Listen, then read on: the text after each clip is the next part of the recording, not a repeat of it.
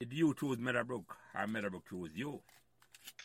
No, well, in my case, Jelly, Meadowbrook chose me, definitely, because um, I went to St. Jude's Primary uh, down at Waltham, mm-hmm. near Waltham and Bay Farm Road. And I don't understand what happened because I was, I, I actually took common entrance in fourth grade. Um, the teacher feel like say I have little smarts. I'm getting my parents to sign farm and I took common entrance in fourth grade. And I chose Wolmer's and KC mm-hmm. because I had family members that went to Wolmer's and KC. And first of all, mega big.